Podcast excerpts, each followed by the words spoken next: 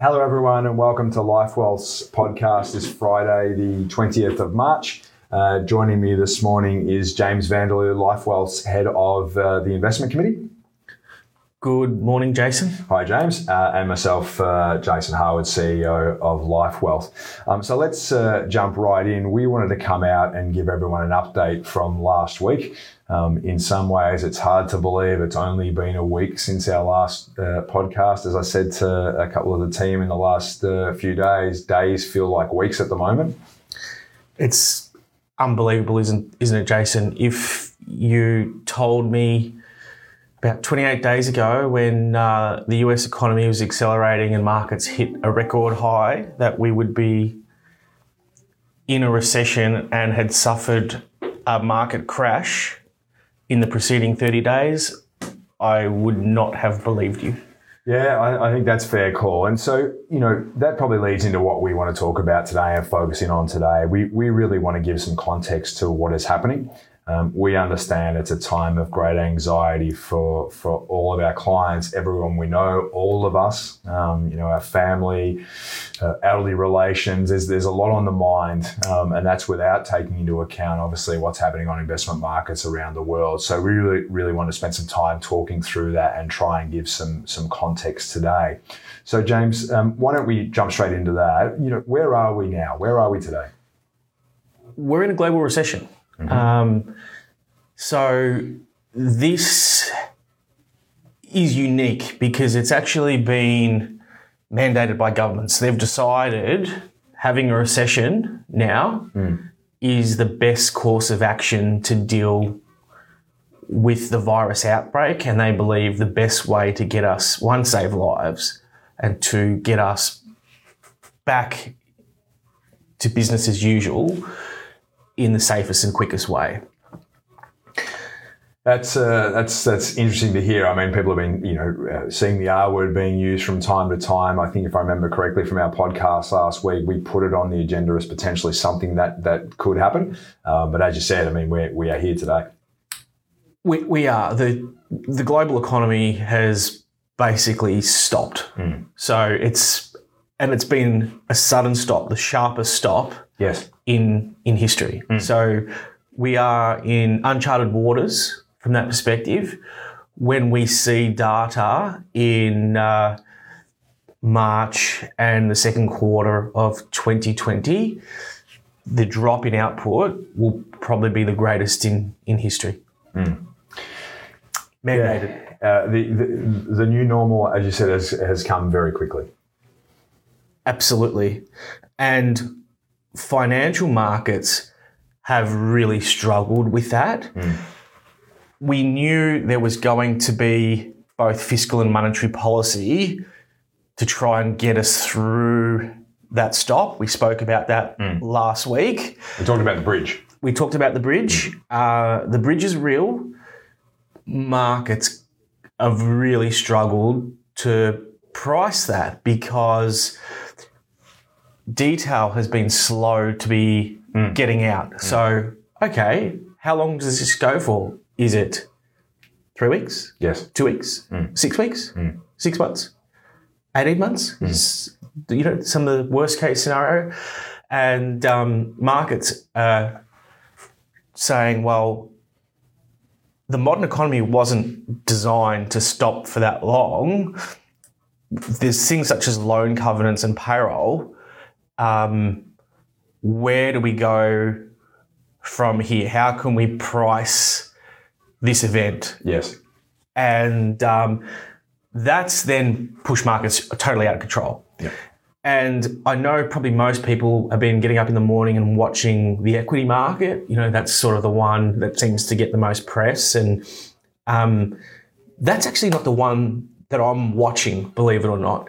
I, I always describe the equity market as a bit of uh, a teenager. Mm-hmm. So it's having a hissy fit at the moment, but the minute there's a, a, sniff of growth and something positive, the equity market will come roaring back. So um, for me, it was always going to be an extremely volatile event in equities.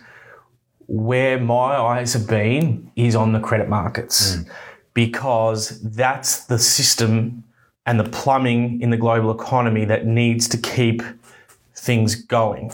And what we ha- had earlier in the week was the Fed was losing control of the bond market, Yes. which push pushes costs of borrowing up around the world. Yes.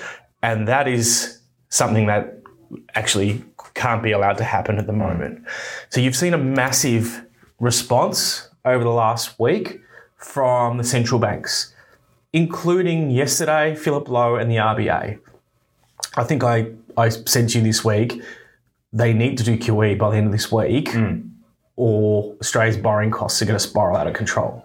Yeah, I, uh, for those uh, who are listening to the podcast, uh, you did say that to me this week. You said that to me at about 10.45 p.m. on a, on a text message on either Tuesday or Wednesday night. So, uh, yeah, that was the kind of conversation that was going around relatively late in the evening. I did because our borrowing cost as a government had spiked 50% in a week. That's the thing that causes financial crisis. Yeah, and I think I think I'll just go back a little bit, and and because I know we're going to spend some time on um, QE, quantitative easing in Australia, and you know, you know the fact that's first time and and all those sorts of things. But you know, going back to the share market and linking it through to that, you know, as we've said on the last podcast, and we've said many times before, you know, markets aren't necessarily rational. Everyone likes to think they are, but you know, it's emotion, fear, and greed. And markets uh, hate one thing above everything else, and that is uncertainty. So for every um, fiscal stimulus or, or every lever that's being pulled by central banks and governments, they're trying to action it really quickly and make a statement to markets. But without the detail behind it, you get a, a little bounce of positivity. Oh, great, we've got some action. However, you don't have the certainty still. But what about this? And that's, Exactly right. that's what markets do, and we're in that process.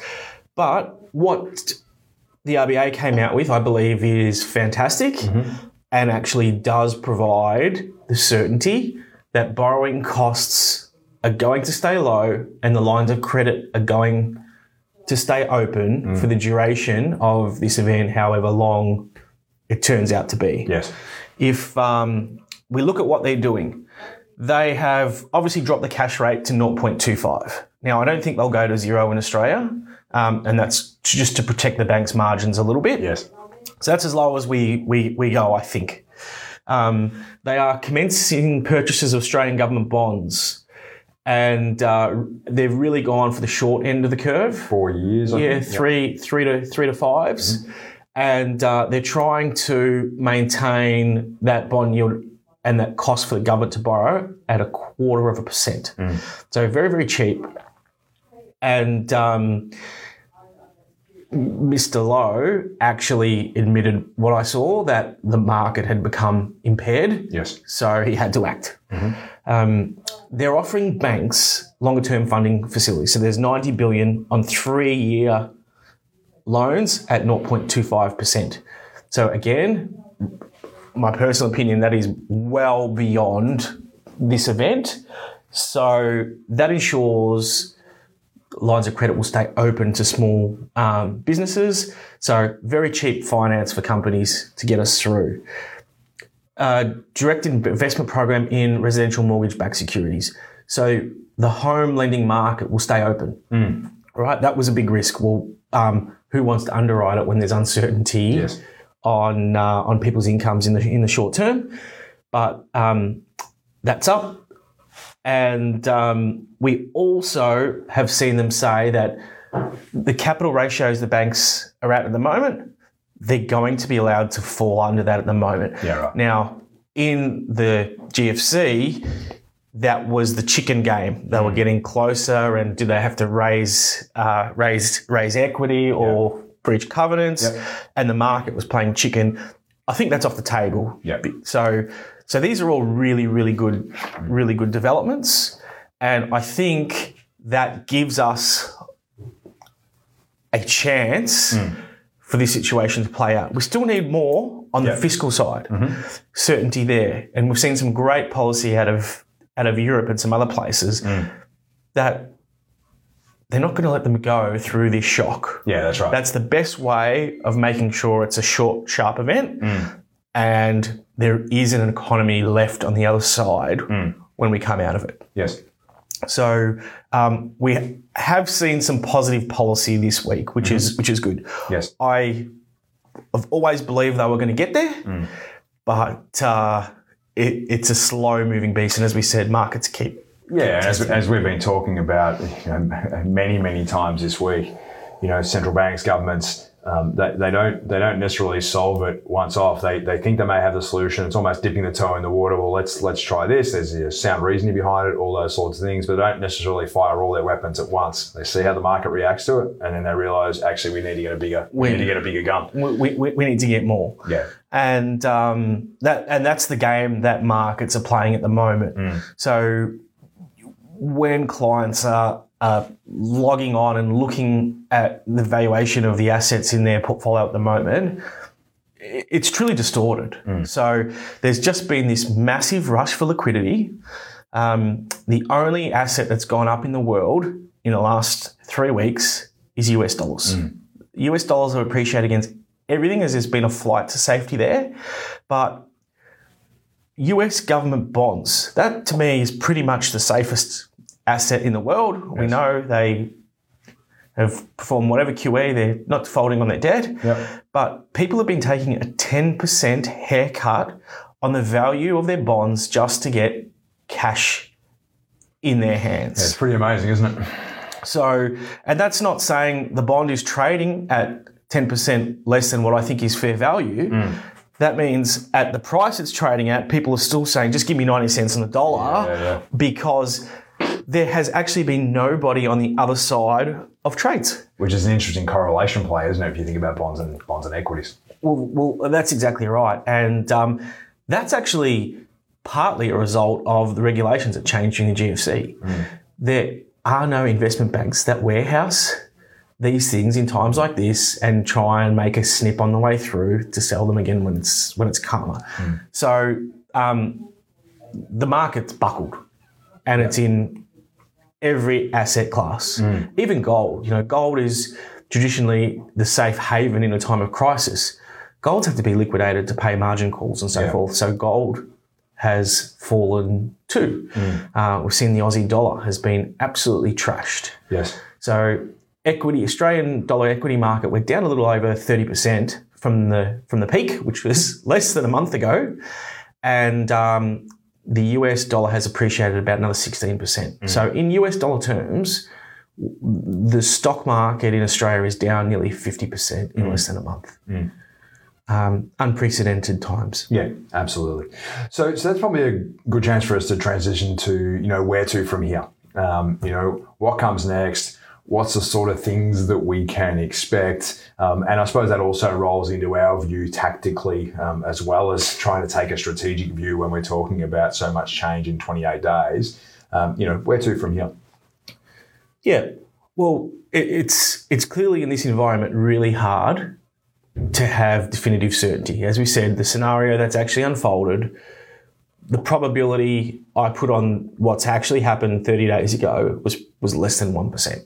So to think we're going to be able to read for sure from this, we're not. Of course. So I, I don't want to, but I'll I'll play out two scenarios: the positive scenario and then a more bearish scenario.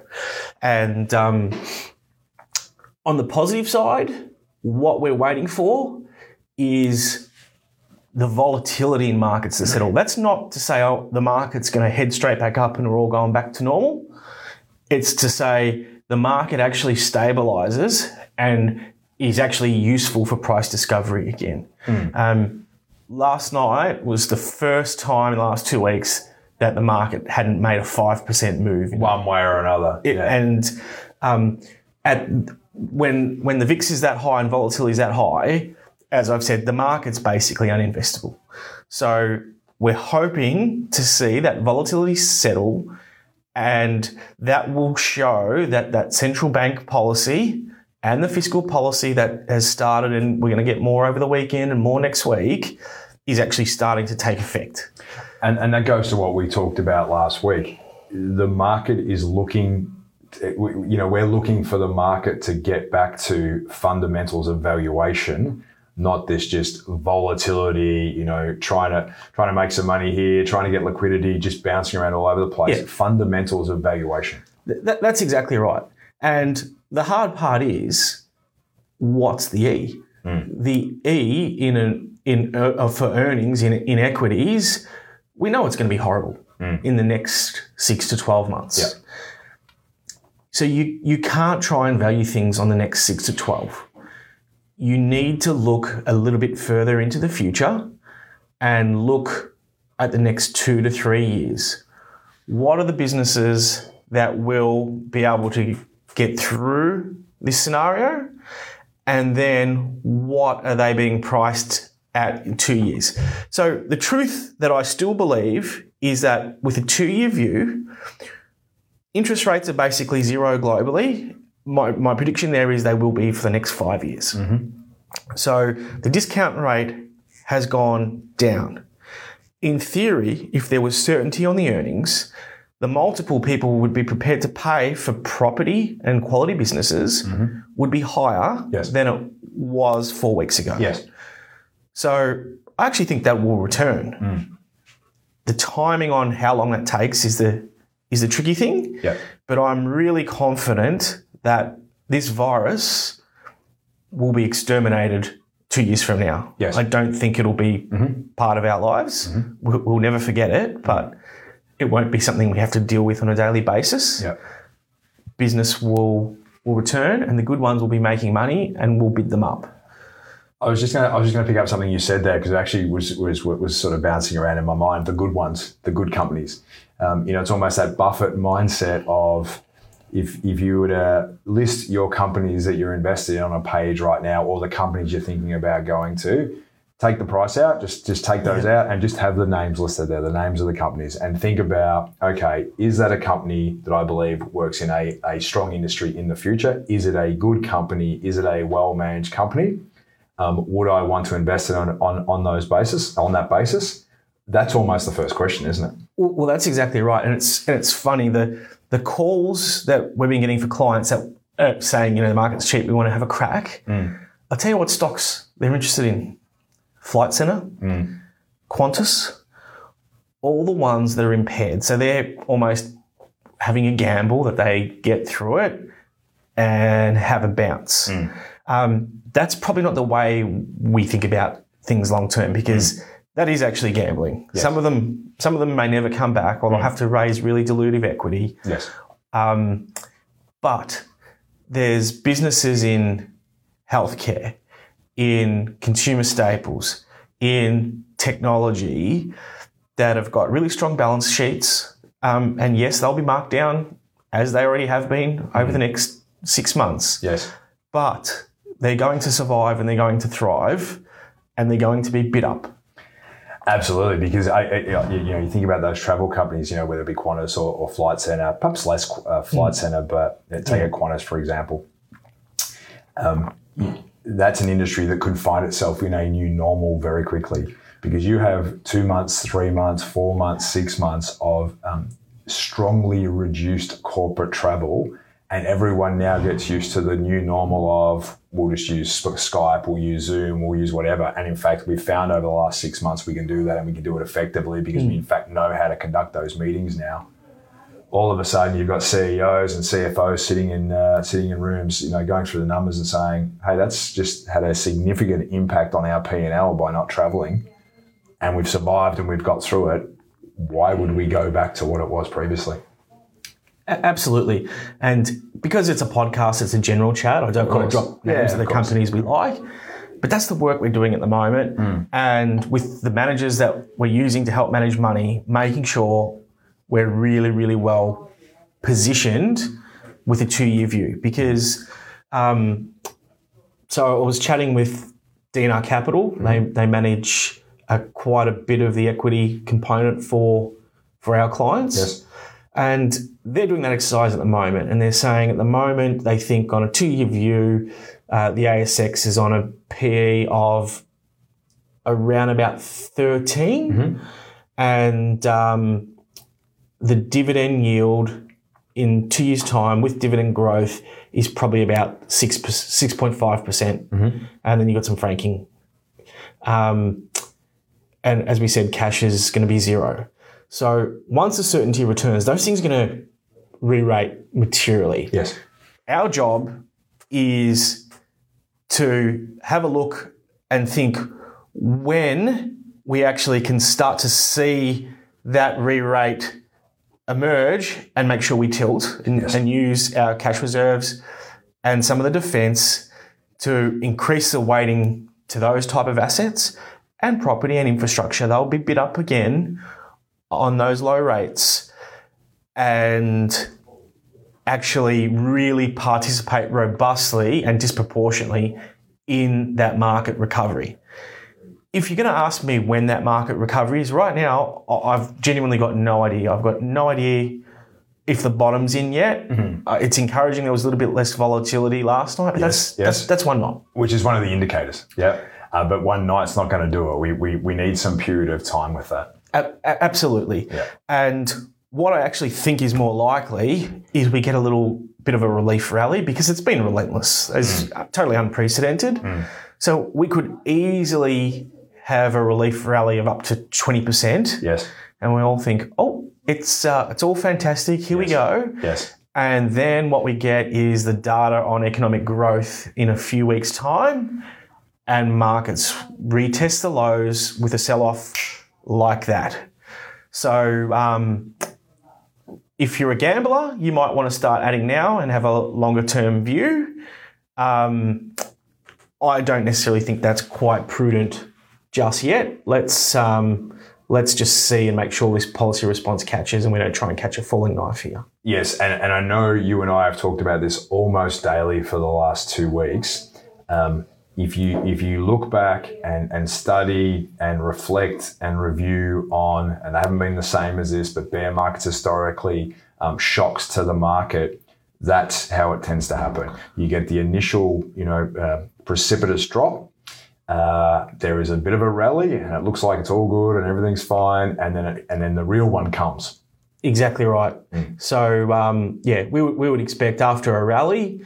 Now, if you're thinking to yourself, "Gee whiz, I, I haven't liked my equity mm-hmm. um, positions here. I feel too growthy, and we're going into recession, and we are," that's the V-shaped recovery is off the table. Yes. So it's not going to be that. It's it's more about how bad the damage is while we're while we're shut down and where mm-hmm. where unemployment gets to. If it only goes up a, a few percent, because we're starting at five in mm. Australia, if it ends up at seven or eight, and on the medical side things progress reasonably well, Yeah. we'll recover quickly. Yeah, we'll get through that. Yeah. If it drags out longer and you end up with ten percent unemployment, that takes much longer for the economy to get rolling again.